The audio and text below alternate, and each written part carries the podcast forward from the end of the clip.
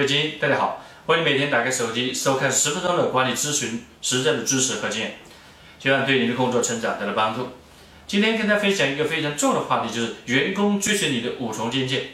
那么作为一个领导者，你如何来领导员工？领导力本身是门修炼。如果说你在一个管理的岗位上从来没有学习领导力修炼这门课程呢，那么今天晚上非常有必要来听我十分钟的管理的知识的分享。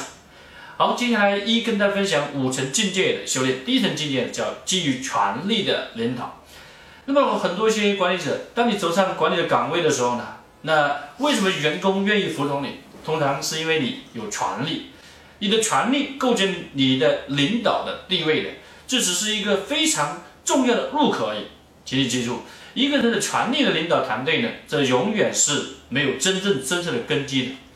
伟大的管理学家德鲁克讲。作为一个管理者，你领导团队的能力是你的影响力，所以本质上讲，领导力就是一种影响力。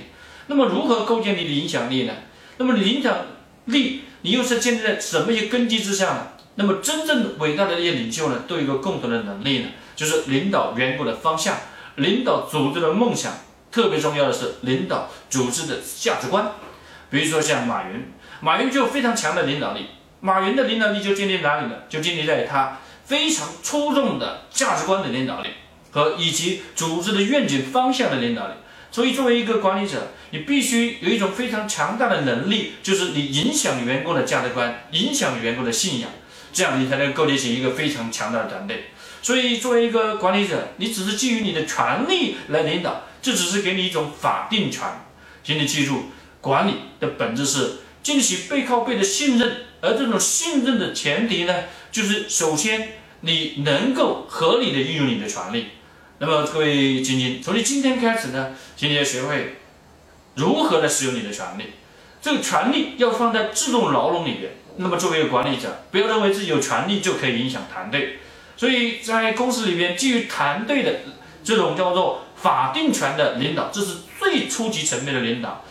这样的领导。让员工不一定能够发自内心的追随你，不一定能够让你建立起强大的影响员工成长、影响员工的价值观上面的这些层面的这些领导。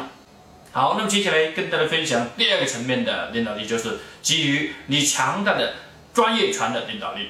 那作为管理者，你要指导员工，你要辅导员工，你必须有非常出众的专业能力，特别是知识型的团队。如果你作为一个管理者，你没有很好的专业的这样的背景知识，没有过硬的专业的权威，你无法去指导员工，无法去让员工跟随你一起成长的话呢，那么你是很难让员工发自内心的来支持你，来服从你的。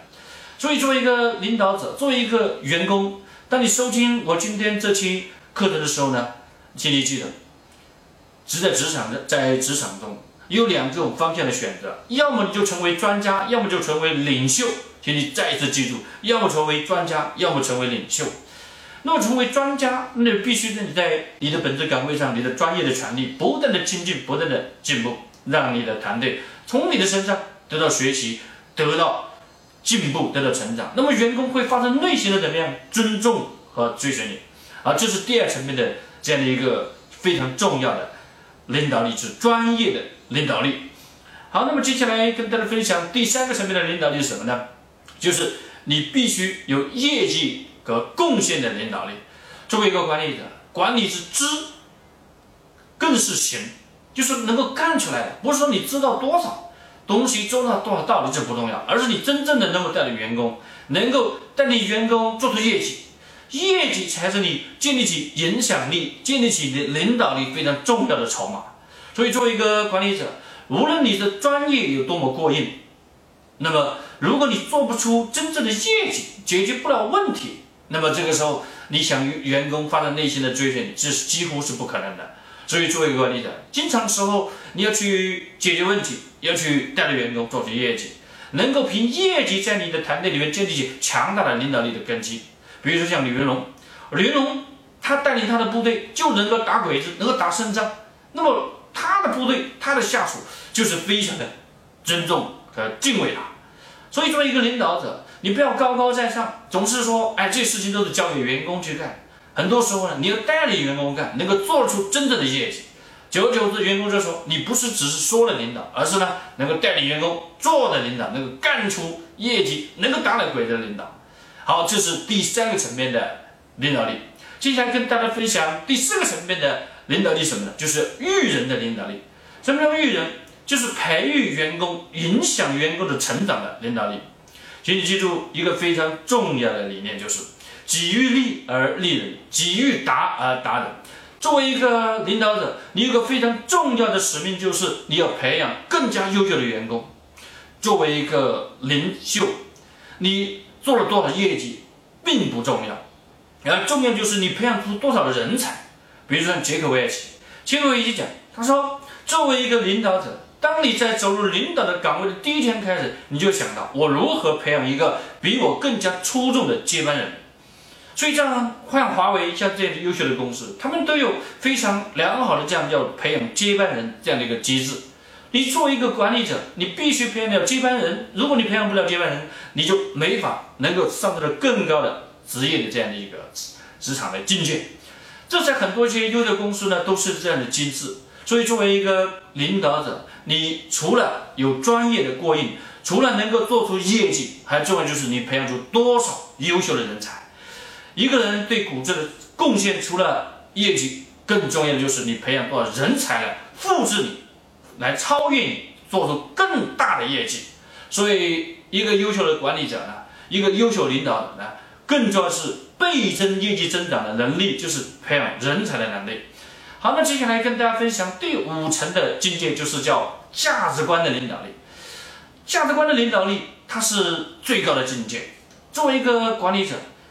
如果你想去影响员工的生命，让员工发自内心的长远的跟随你呢，你必须让员工在你的身上见证你的价值观。像马云、像毛主席、像这些伟大很多些领袖，都是能够影响下属、影响他们的团队价值观的。也就是说，你能够影响一个团队的价值观，你就影响团队的信仰，能够影响员工的信仰啊。那么你就会打造一个无坚不摧的团队，领导一个员工的价值观。作为一个领导者，你必须不断的修炼自己的价值观。比如说你身上的诚信，你身上的担当，比如说你爱你的员工，对你的员工负责，对组织的奉献，这一系列这些价值观在你身上必须能够淋漓尽致的体现出来。而管理永远不是说，而是做。而是用你的身体力行去践行你身上的价值观，而不断的去灌输给你的团队这个梦想、这个价值观。久而久之呢，你的团队就会发自内心的尊重你。请你记住，管理做到一定的境界，你是基于你的价值观来管理的团队，而不是所谓的那些权力。权力只是领导力的最浅层的所谓的基础，而最高的境界就是。要在价值观层面，让你的员工，让你的组织构建起强大的信仰的组织。那么这样呢，你才能够真正的影响员工的生命，才能够搭建一支无坚不摧的、战斗力非常强的职业化的团队。好，今天晚上就跟大家分享这里。希望你每一天打开手机收看十分钟的管理的知识内容，帮助你成长。也欢迎你推荐你的团队。每一天我们不见不散。谢谢各位。